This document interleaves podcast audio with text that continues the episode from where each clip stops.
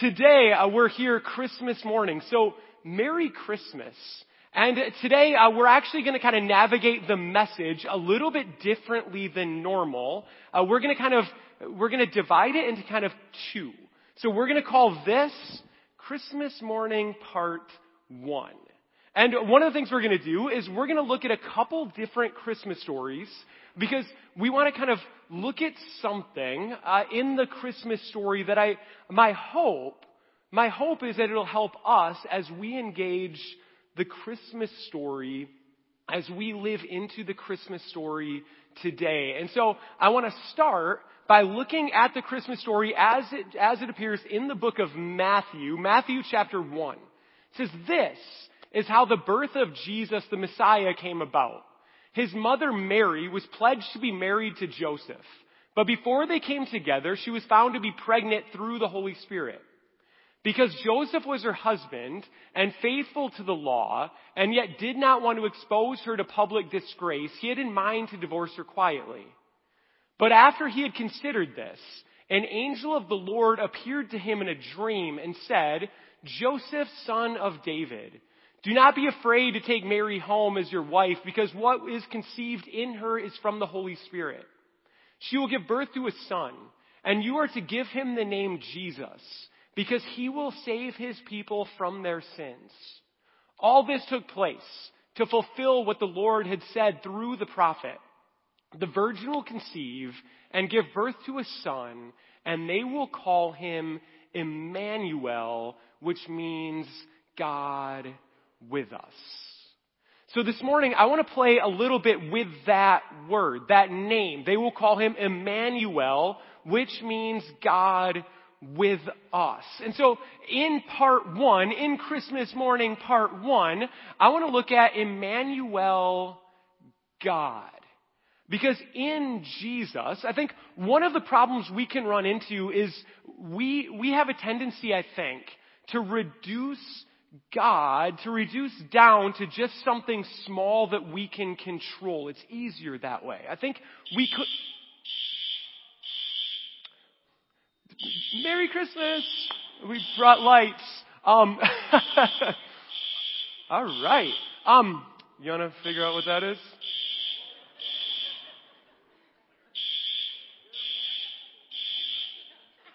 Okay. So, we are going to quick try to figure out what is going on with the alarm system.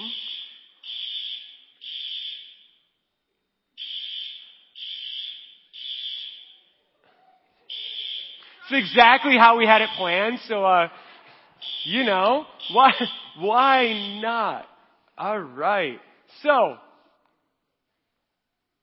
all right, now it's just now it just feels extra Christmassy in here, right? Like we got like blinky lights, we got this is this is fantastic. So, oh, and well done. Can we give a round of applause to whoever shut that down? Yes. so, okay, where were we, right?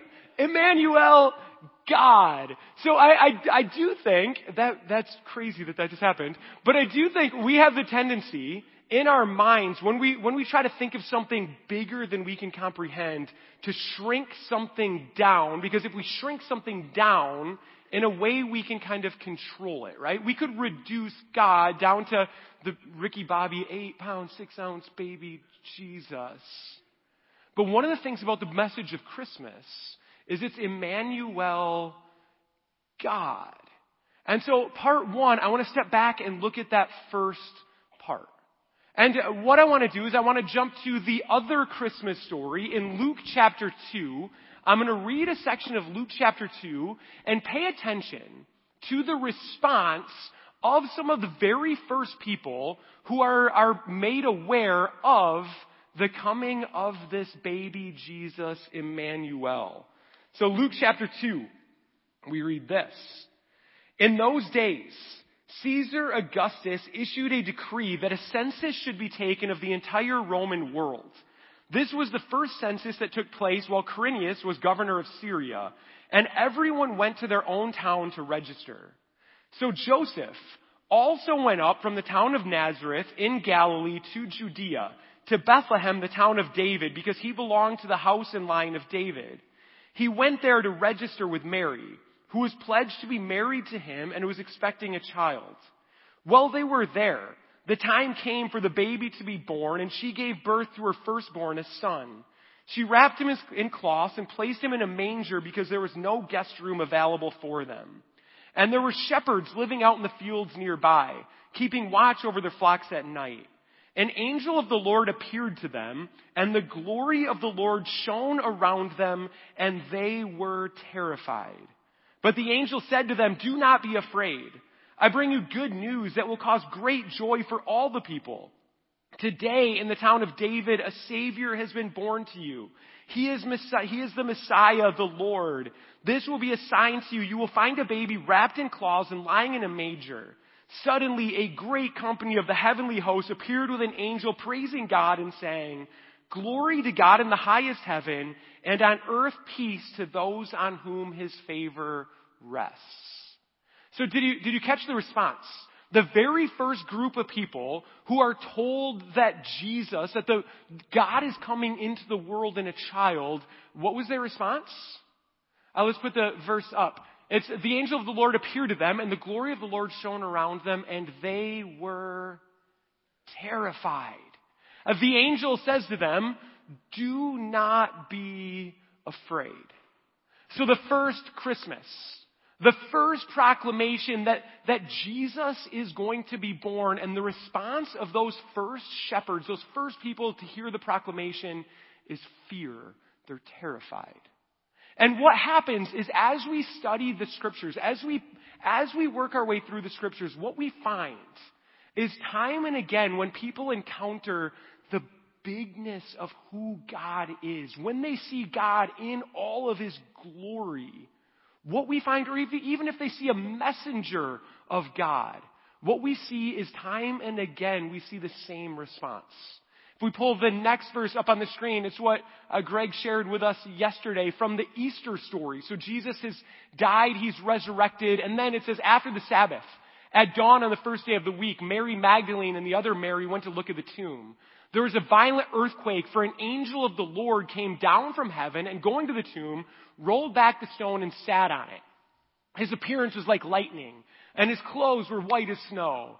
The guards were so afraid of him that they shook and became like dead men.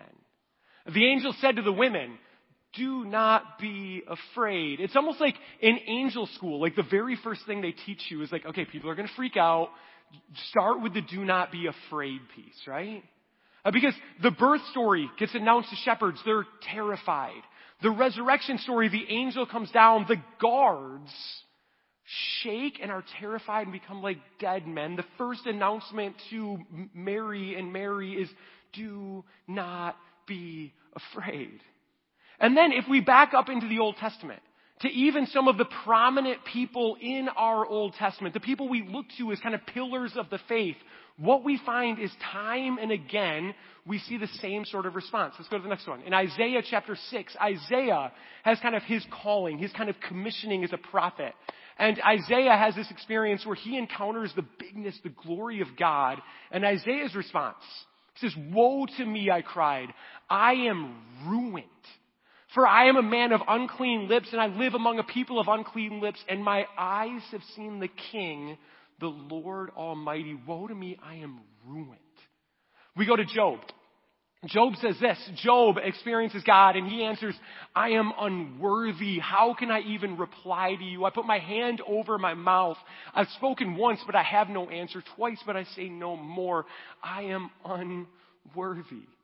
Then if we go to uh, the next one, to Moses. Moses has this experience with God on Mount Sinai and uh, this is uh, the burning bush. But it says, do not come any closer, God said. Take off your sandals for the place where you are standing is holy ground. Then he said, I am the God of your father, the God of Abraham, the God of Isaac, and the God of Jacob. At this, Moses hid his face because he was afraid to look at God. Time and again through the scriptures, people that we look to as pillars of the faith, they have an experience where they experience the bigness of who God is. And they're terrified because God is so much bigger than we could ever imagine. Uh, part one, Emmanuel God. Because one of the things that is true about today, one of the things about the Christmas story, is it causes us to step back and to, to consider, it causes us to step back and to realize the, the, what is real, that our world is not simply a mechanistic chain of cause and effect where things just happen randomly for no reason at all. But that we live in a world that was created by one who is so much bigger than we could ever possibly imagine. That at the beginning, God imagined everything that is, and He simply spoke it into being through breath, through words. That Christmas is a reminder, Emmanuel, God. There is a God who is so much bigger. And I think what happens is when we stop and when we reflect on the greatness of who God is, I think it does something in us. It spurs us to kind of, to, to enter a place of kind of wonder. Have you ever stood, have you ever stood kind of on the beach overlooking the ocean? And you have this moment where you're just looking at the, just how big it is. And you just have this moment where you feel so small in light of it all. Or a, a moment where you've stood on top of a mountain and you've looked over this, this unbelievable landscape. Or you've, you've laid, uh, you've laid at night in the, in the summer because it'd be way too cold now, but you stare at the sky and you just see all of the stars and just how big the entire thing is. It reminds me of a quote by one of my favorite authors, a guy by the name of Abraham Joshua Heschel. Uh, Abraham Joshua Heschel says this, our goal should be to live life in radical amazement. To get up in the morning and look at the world in a way that takes nothing for granted. Everything is phenomenal. Everything is, is incredible. Never treat life casually. To be spiritual, he says, is to be amazed. Then he has one of my favorite quotes. He says, Never once in my life did I ask God for success or wisdom or power or fame, but I asked for wonder, and He gave it to me. The message of Christmas is to step into the wonder of it all. The wonder of a, a God who is the biggest we could ever even think of who God is. God is even bigger. There's one more story. If we go back to the story of Revelation chapter 1, I want to show you. Uh, Revelation chapter 1 the revelation from Jesus Christ, which God gave to him to show his servants what must, what must soon take place. He made it known by sending his angel to his servant John, who testifies to everything he saw. That is the word of God and the testimony of Jesus Christ. So revelation is a vision, a revelation given to John. Who is John?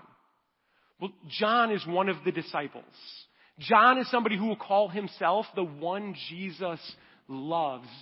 John would spend three years following Jesus. If anybody knew Jesus, it was John. And John has this vision, this revelation of Jesus, and not like the human Jesus that he followed for three years, but this is like the post-resurrected, ascended, like Jesus in all of his glory. And take a look at the way John, uh, John describes it. He says, I turned around to see the voice that was speaking to me. And when I turned, I saw seven golden lampstands. And among the lampstands was someone like a son of man. He sees Jesus dressed in a robe, reaching down to his feet and with a golden sash around his chest. The hair on his head was white like wool, as white as snow, and his eyes were like blazing fire. His feet were like bronze glowing in a furnace, and his voice was like the sound of rushing waters. In his right hand, he held seven stars, and coming out of his mouth was a sharp double edged sword. His face was like the sun shining in all of its brilliance. When I saw him, I fell at his feet as though dead. Then he placed his right hand on me and said, Do not be afraid. I am the first and the last. I am the living one. I was dead, and now look, I am alive forever and ever, and I hold the very keys of death and Hades. John, the one who knew Jesus better than anyone, John has that experience with the one whom he'd followed. And John says, When I've seen you in all of your glory, how can I ever even expect to live? The, the first Emmanuel God, Christmas part one. What I want us to do is, in just a moment, uh, the band is going to come back up and we're going to sing another song. But as we sing, I want you to, as we sing the words of this Christmas song, to, to, to quote Abraham Joshua Heschel, to ask God to give you wonder. That as we sing a song about a baby who was born, to sing it knowing that it's this baby is God Himself, the one who is with God at the very beginning, who breathed all things into being that were Christmas. Christmas in part one is a story of Emmanuel, God. As we sing the words, may we be filled with the wonder of the entire thing. And now, Christmas morning part two. It's, the whole idea has to be hard for God, doesn't it? If you think about it, if you step into God's shoes, it has to be tough for God, doesn't it? Every time you try to show up to people, what is their response? Like they start falling over themselves, terrified. Like it has to be, God, God even sends His messengers, His angels, which are lesser than Him, and the angels show up. Even like this is a message of like good news of great joy and you send messengers and people start freaking out assuming they're, they're dead, right? It's gotta be tough for God if you put yourself in God's shoes. Especially if you look at how God understands, like how, who God is, how God even would describe himself. If we look at the way Jesus describes God, we read this. In Luke 11, it says, Which of you fathers, if your son asks for a fish, will give him a snake instead? Or if he asks for an egg, will give you a scorpion? If you then, though you're evil, know how to give good gifts to your children, how much more will your Father in heaven give the Holy Spirit to those who ask him? Uh, Jesus, when he's talking about who God is, says like, God identifies, God is, God looks at us as His children.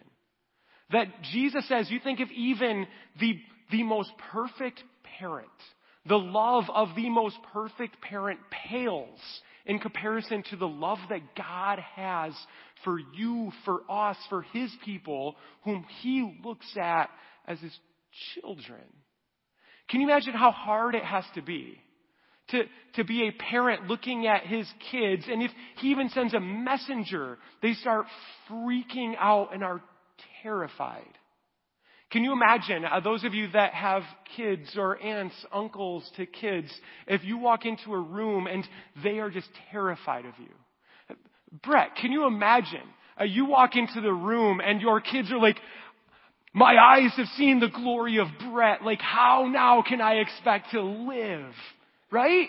But this is, this is the story. God shows up and it's my eyes. How can I, I, I, I can't. How many of you, uh, how many of you have had like a family member, a niece, a nephew, a grandkid who's, who's either been like afraid of you or like plays the game where they pretend they're afraid of you? Anybody ever have this? So uh, we have a, a niece and my, my niece, for what, like two years, has kind of played this game where every time I show up, like she acts like she's terrified. Which I get, like I'm really big and intimidating, right? But so, uh, so for like two years, it was every time I'd show up anywhere, she would just act terrified. Has, has anybody, this is not just my experience. Has anybody else had this? So, okay, so as uncle, my niece is terrified. What do you do? What do you do? Well, you, you don't kind of puff yourself up and make yourself bigger and drop your voice, right? You, no, you don't do that. We all know you don't do that. So what do you do? Well, in a lot of ways, what you do is you kind of make yourself smaller and you kind of enter their world, right? You, you look at what they're playing with. And uh, so you end up kind of, you make yourself smaller and you take up their doll and now you help, you help do the hair, right? I have no idea how to do hair and you find yourself doing the hair of a doll or, or they're playing with a ball and so you kind of make yourself smaller and, and you interact with the ball or, or they're watching something on TV and so what you don't do is show up and be like, what is this garbage? Like put the football game on, right? Like, no, you kind of make yourself smaller, you enter their world, and you engage in the things they're engaging with as a way of showing them you don't have to be afraid. Right? I'm actually here because I care, because I love you. This is the story of Christmas. Of a God who every time God shows up, God sends messengers and his people are terrified. So what does God do? Well, God, as a perfect parent, God looks at his people, his children, and what God does is he makes himself smaller and he enters their world in a way they can actually see him and understand him, and in a way that they can then encounter him and know what he's really like. It's the second part of it, right? Emmanuel, God with us. A God who's made himself smaller and entered into the world of his children so that we may actually know who God is. It's, it's what Paul says. In a letter he writes to a church in Philippi, a letter we know as Philippians, in chapter 2, Paul says this. Uh, Paul's telling us to imitate Christ, but in the what are we to imitate, Paul says, in your relationships with one another, have the same mindset as Christ Jesus, who being in very nature God, did not consider equality with God something to be used to his own advantage. Rather, he made himself nothing. He made himself smaller by taking the very nature of a servant, being made in human likeness, and being found in appearance as a man, he humbled himself by becoming obedient to death, even death on a cross. Therefore, God exalted him to the highest place and gave him the name that is above every name, that at the name of Jesus every knee should bow in heaven and on earth and under the earth. And every tongue acknowledge that Jesus Christ is Lord to the glory of God the Father. That Emmanuel, God with us, God made himself small and God came to us in a way that we could see him, that we could come to know him, that we could understand him, in a way that we could, we could know that we don't have to be afraid. Because God, as this perfect parent, loves us more than we could ever possibly imagine. So, Christmas morning, part one, Emmanuel God, is that this is a story of a God who is so much bigger than we could ever imagine. And Christmas morning, part two, Emmanuel, God with us.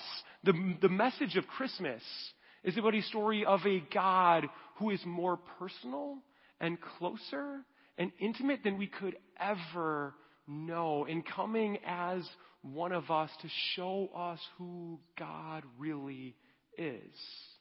And it's in those moments, I think, when we step back and we, when we hold it together, that the message is, is the God who created everything. Come here as one of us to show us that God looks at us like a perfect parent looks at their child, that we're able then to step back and see the wonder not just in the giant, yes, the wonder in the giant, in the standing on the shore looking at the ocean and standing on a mountaintop and viewing the stars, but we also see that, that God is ever present even in just the smallest parts. Because as a parent myself this Christmas, I know that I, I care about the big moments in my kids' lives. But I also care about all the small things in between. That Jesus himself would say that, that he came to give us life and to give it to the fullest, life in all of it. Uh, some of you, you have Christmas presents, you have Christmas parties coming up. And you have opportunities where you've bought things and you know you're excited to see the look on your kids or your grandkids or your nephew or your nieces or your friend, uh, to, see the look of wonder and amazement in the eyes of a child. Because uh, it's one of the gifts that our kids give us, isn't it? That kids give us is they don't hide that stuff well. They open a present that they're excited about and the wonder and the awe and the amazement is all over them. I think one of the invitations of Christmas is to step into that wonder, to step into that amazement at the entire story of a God who is bigger than we could imagine, who's come to us. And when we step back, we are able to recognize that all of it, the entire thing, is gift. It brings me back to our quote from my author, Abraham Joshua Heschel. I want to read it again. That our goal should be to live life in radical amazement at the large and the big and the complexity and in the smallest of details.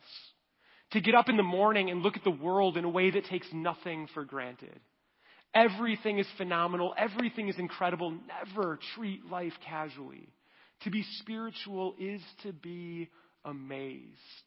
Never once in my life did I ask God for success or wisdom or power or fame. But I asked God for wonder, and He gave it to me. As we continue in Christmas, as you go off from this morning into whatever else this day or this week holds, may those words resonate within us. May we ask God for wonder, for eyes that see the, the, the magic in all of it in the bigness of who God is and the smallest detail, the, the bigness of God and the personalness, personalness of God, knowing that in Jesus, we get to celebrate that God came here to show us who God really is. Uh, so, in a moment, we're going to sing a song.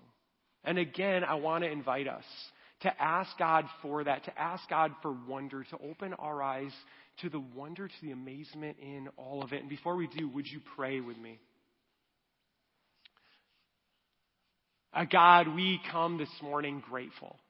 Grateful for this story, this Christmas story, about how you, the one who is bigger than we could ever comprehend, bigger than we could ever imagine, that you, the one who spoke worlds into being, that you made yourself small and you entered into the very world you created, all because you love us so much that you would stop at nothing to show us, to, to not just tell us, but to show us in the person, in the life of Jesus, how great and how deep and how big and how wide your love is for each and every one of us. God, as we contemplate that message, that story this Christmas, God, may we be filled with the wonder of it all. We pray this in Jesus' name. Amen.